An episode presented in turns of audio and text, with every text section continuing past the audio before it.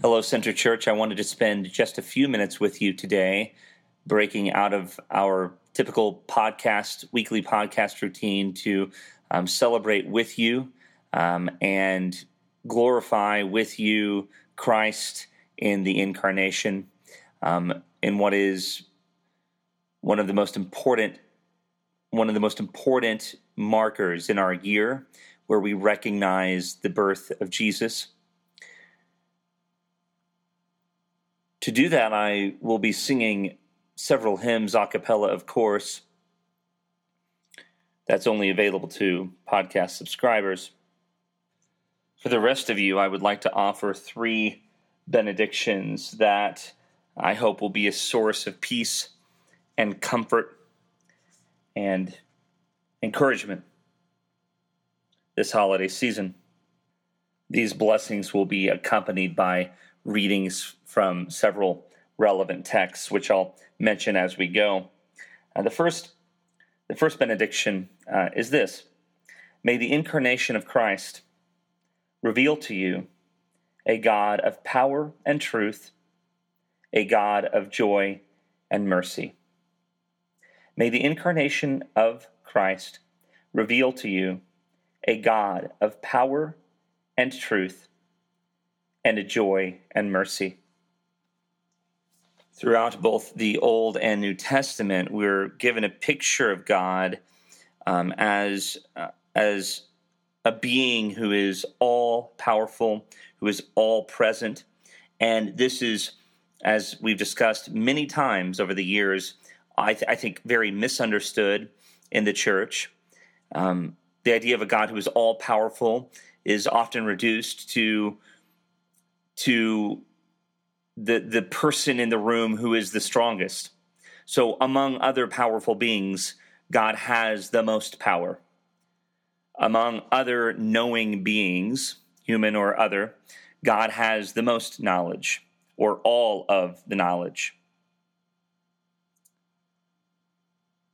In reality, God's omnipotence, God's transcendence, God's omnibenevolence is is all, but it is also other. Here are two readings um, as you meditate on this this first benediction. The first is from Isaiah, a very famous passage, of course, um, often associated with the incarnation, rightly so. A beautiful text. Here's Isaiah chapter 9, beginning at verse 2. The people who walked in darkness have seen a great light. Those who dwelt in a land of deep darkness, on them has light shone. You have multiplied the nation, you have increased its joy.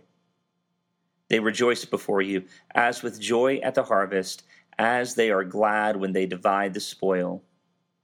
For the yoke of his burden, and the staff for his shoulder, the rod of his oppressor you have broken as on the day of Midian. For every boot of the tramping warrior in battle tumult, and every garment rolled in blood will be burned as fuel for the fire. For to us a child is born, to us a son is given, and the government shall be upon his shoulder, and his name shall be called Wonderful Counselor Mighty God, everlasting Father, Prince of Peace. Of the increase of his government and of peace there will be no end. On the throne of David and over his kingdom, to establish it and uphold it with justice and with righteousness from this time forth and forevermore. The zeal of the Lord of hosts will do this. And it goes on. This this is a picture of power. This is a picture of truth.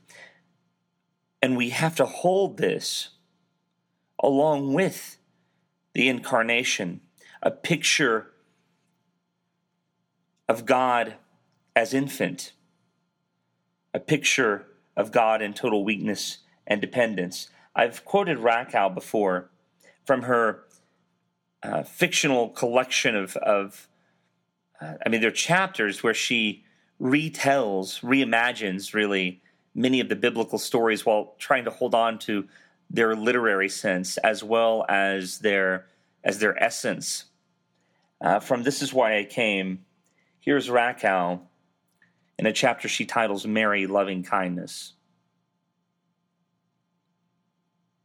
When she held Jesus on her knee and he reached his arm around her neck, Mary felt flooded with melancholy she could not account for, a profound foreknowledge of sorrow for which she had no empirical evidence. She saw that what she'd given her son by giving him her body was suffering. And she grieved not only for herself, her son and husband, but for all of creation the cat outside, the cucumbers sliced in the bowl, the great fish in the sea, vulture and crow, for every person, for lovers, for every child born and yet to come. Grieved for the entire world and all its soiled history and crippled future because suffering was an inalienable element of the world's order and because it was incurable. From that day on, she resolved to pray hourly for all of creation, the reptiles and insects, the flowers and birds, for those she loved and for those she did not love. In time, a startling vision came to her that was unlike anything she'd ever seen with her eyes. Two hands very near each other, hers and her son's, and she could not reach him. The vision came often, so she began to pray for those who would hurt her son and for the enemies of truth. Eventually, she was able to pray that her son's enemies, sure that he would have them, would also be preserved and be shown mercy. She prepared herself, and she would also prepare him. What is the price of salvation? She asked Jesus as he grew, until one day he answered, Death. And she said, Yes. What is the omnipotence of God? What is a God that is transcendent, omnipresent, all knowing, and a God that is omnibenevolent, one that is all loving? It's a God that we can rely on. It's, it, it's certainly a God pictured in Isaiah 9 one who is called Wonderful Counselor, Mighty God, Prince of Peace, a God who promises that eventually the increase of peace will know no end. The increase of justice and righteousness will know no end. But however God chooses to accomplish these things, he does it through, first, through the incarnation and through an infant born to Mary. And our prayers must reflect that kind of power and that kind of love and that kind of abiding presence. May the incarnation of God reveal to you a God of power and truth, a Christ of joy and mercy Benediction 2 May God's unification with human beings be the sustaining center of your life. May God's unification with human beings be the sustaining center of your life. I want to begin by quoting hymn 34 from Divine Eros, uh, the hymns of St. Simeon. And um, again, thanks to Jason for recommending this text. I don't think I would have ever come across it um, without the recommendation. It's uh, very um, misleading because one imagines uh, maybe lighter reading when one hears hymns. at least I did, and it is um, incredibly deep, incredibly dense, and and hundreds and hundreds of pages. I recommend the book highly. Uh, if you uh, the, the, these are tremendous meditations. Hymn 34. I won't read all of this hymn. Uh, it's quite long, but uh, beginning at line 50. For to say that God is united to human beings and that he does not give a share of his divine incorruptibility to them, but rather he pulls himself down by their mortality, by saying that, one declares the destruction of the indestructible. And they blaspheme, and they utterly fall out of life. Uh, so, a happy start to where I, I chose to, to begin the reading. But if this is impossible, then it is better to accept the alternative and hasten to participate in incorruption before your death. Again, to say that line again, to hasten to participate in incorruption before your death. God is the light, but we are in darkness. Or to say more truly, we ourselves are the darkness. And these are hard statements, but we know both of these at times to be true. And that we will we will miss so much of the power and joy of the incarnation if we don't accept both of them. God streams in in light in the in, through the incarnation into darkness and we ourselves so often feel and are in darkness. It's not helpful to pretend otherwise. But those of you who are who reflect on the human condition and on our nature know that also at times we ourselves are the darkness. We see in ourselves things that we want rightly we want to see eradicated and we want to be whole.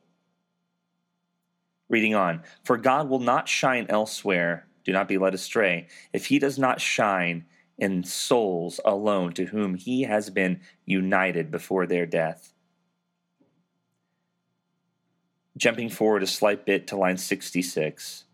Both here and hereafter, God alone is the light of souls.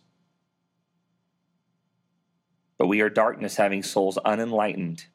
And so, if the light of souls is united to my soul, then either that light will be extinguished and become darkness, or my soul, having been illuminated, will be like the light. For when the light has been kindled, immediately the darkness flees. And that indeed is the work of perceptible light. But if the created light does these things for you by its energy, and enlightens your eyes and gladdens your soul, and it grants you to see what you did not see before, then when the Creator of light shines in your soul, what will He not do? He who said, Let there be light, and immediately there was light. And so, what do you think? If He will shine rationally in the heart, or in the mind like lightning, or like a big sun, what will He be able to produce? within an enlightened soul? Will he not illuminate her and make himself known in clear knowledge who he is? Yes, truly so it happens. Thus it is accomplished. Thus is the gift of the revealed Spirit. Don't move too quickly past the joy, the edification that comes from the fundamental truths present in the gospel, which is that God joins himself to humanity. And that either one of two things can happen either the light of God is extinguished and everything is darkness. I, I don't think that is the case. Or your soul, who you are, is illuminated and you are like the light. You have the Spirit of God in you, as close to you as your very breath. This, this is part and parcel. This, this is an implication of the incarnation, and it's something that should be celebrated, and it's something that if you lose sight of in, a, in, a, in the chaotic darkness of the world, if you lose sight of that, um, we, we really find ourselves at a loss. It, um, it, it's, it is a dark day for the soul when you, when you let go of, of what is true about you, which is that you have been illuminated, and therefore you are like the light. Uh, Tim Keller says this in his book Hidden Christmas Why would God come this time in the form of a baby rather than a firestorm or whirlwind? Because this time he has not come to bring judgment, but to bear it, to pay the penalty for our sins, to take away the darkness, in other words, to take away the barrier between humanity and God so we can be together. Jesus is God with us. Jesus is God with us. No barrier between humanity and God.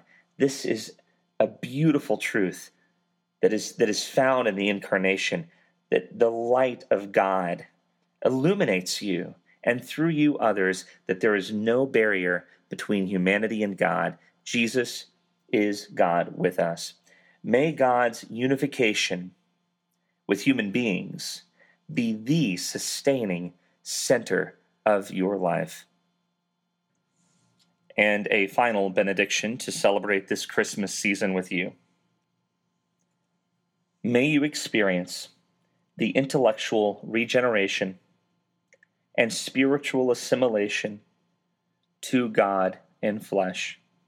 May you experience the intellectual regeneration and spiritual assimilation to God in flesh. Uh, I want to start with a quote from Cyril of Alexandria, potential baby name. Here it is. As I have said, the Son came or rather was made man, in order to reconstitute our condition within himself. The brilliance of that line alone to reconstitute our condition within himself, first of all, in his own holy, wonderful, and truly amazing birth and life. This was why he himself became the first one to be born of the Holy Spirit. I mean, of course, after the flesh so that he could trace a path for grace to come to us. As essential as Jesus' death on the cross is, I think some within the wide stream of Christianity sometimes lose, uh, miss out on on the joy of, of, of experiencing Christ in life because while they rightly focus on the cross, they, they at once disregard the life of Christ, the birth and life of Christ, which we're supposed to model ourselves a- after. This is why he himself became the first one to be born of the Holy Spirit I mean, of course, after the flesh, so that he could trace a path for grace to come to us.